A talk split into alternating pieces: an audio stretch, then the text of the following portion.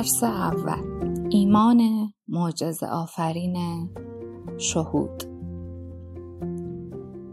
دعا تلفن کردن شما به خداوند است و شهود تلفن کردن خداوند به شماست.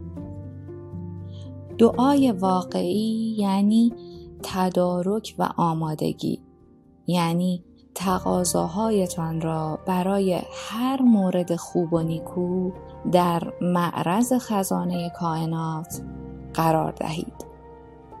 بیدرنگ وارد عمل شوید، انگار انتظار دریافت آن را دارید. مصرانه ایمان نشان دهید، در نتیجه ذهن نیمه هوشیارتان را با امید و انتظار تحت تأثیر قرار می دهید.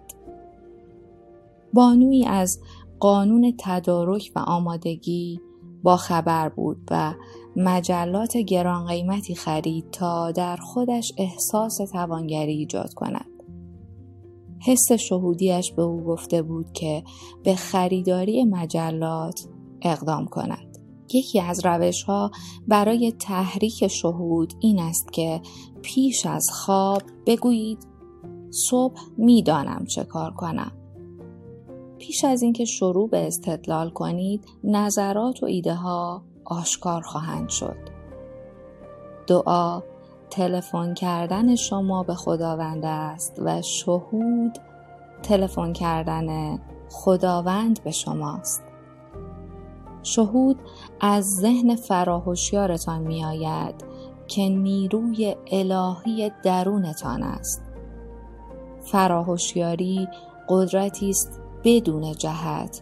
هر چرا که در عمق وجود احساس کنید یا با احساس بگویید، تحت تأثیر ناخودآگاه یا ذهن نیمه هوشیارتان قرار می گیرد و با جزئیات بسیار مفصل اجرا می شود.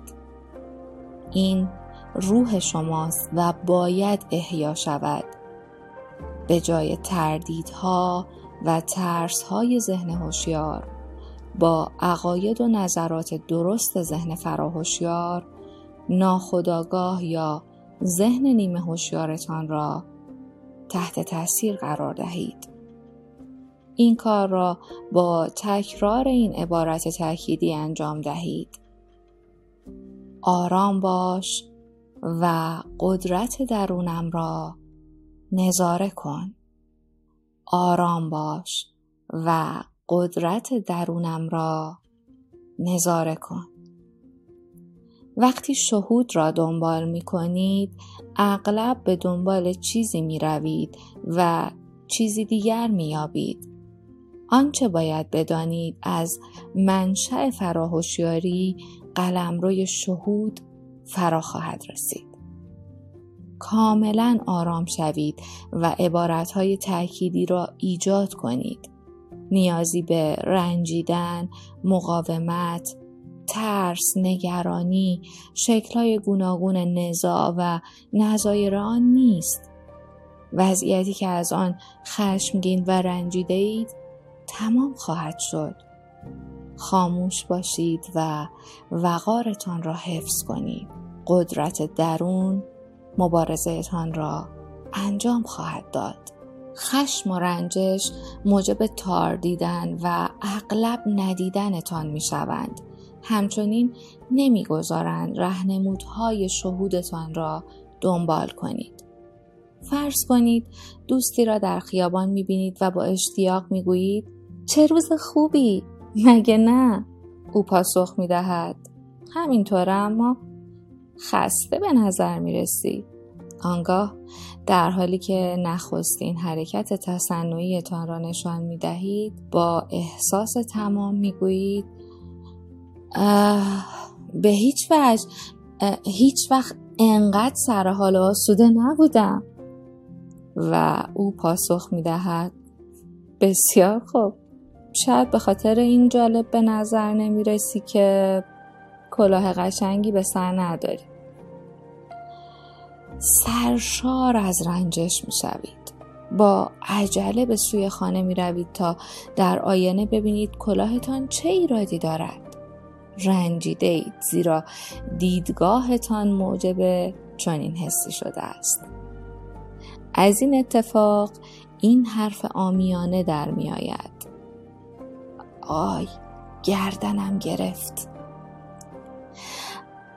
اکنون آماده اید سرماخوردگی یا حتی موردی بدتر را نیز بپذیرید.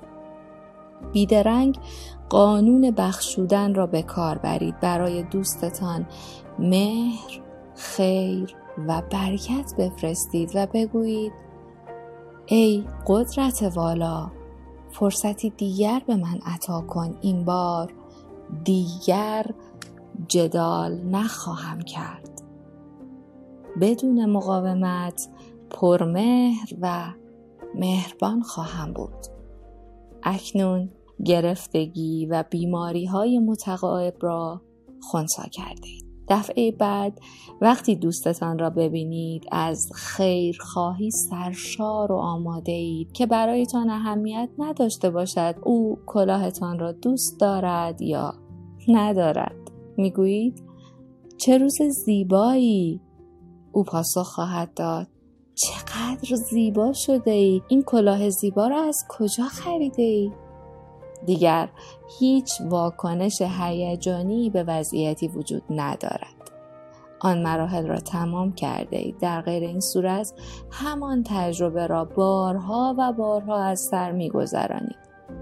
متانت گوهر ارزشمندی است. بازی زندگی بازی بومرنگ است. هر چه بفرستید به خودتان باز می گردد. چه نقض گفتند با دیگران چنان رفتار کنید که می‌خواهید با شما رفتار کنند. نمی‌توانید کسی را برنجانید بی آنکه خودتان رنجیده شوید. همه ما از طریق نیروی مغناطیسی اسرارآمیزی به یکدیگر مرتبط هستیم. هر چه را به شکل کلام یا افکار علیه دیگری بفرستید بر خودتان اثر می‌گذارد.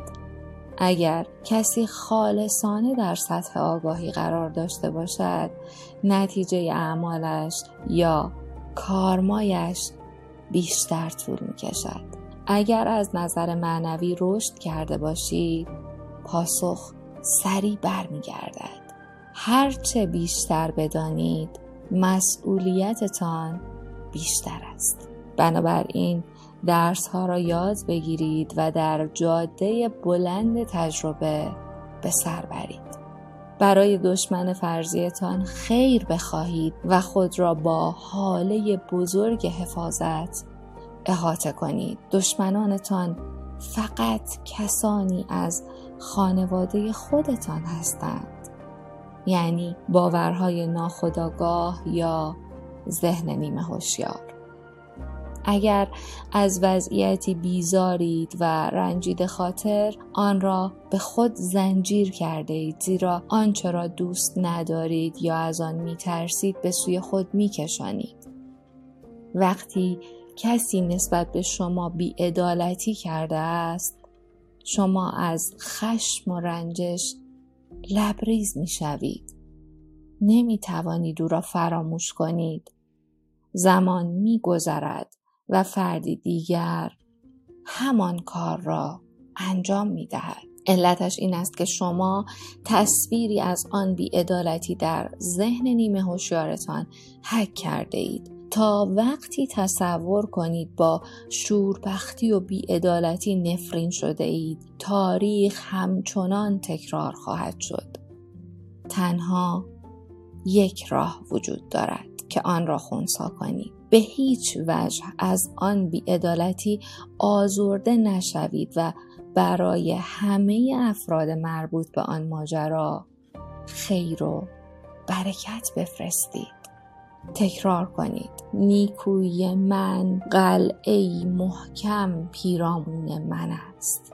اکنون دشمنان را به دوست تبدیل می کنم. همه ناهماهنگی ها را هماهنگ می کنم بی‌عدالتی ها را به عدالت تغییر می دهم. دوباره تکرار کنید. نیکویی من قلعه‌ای محکم پیرامون من است. اکنون دشمنان را به دوست تبدیل می کنم.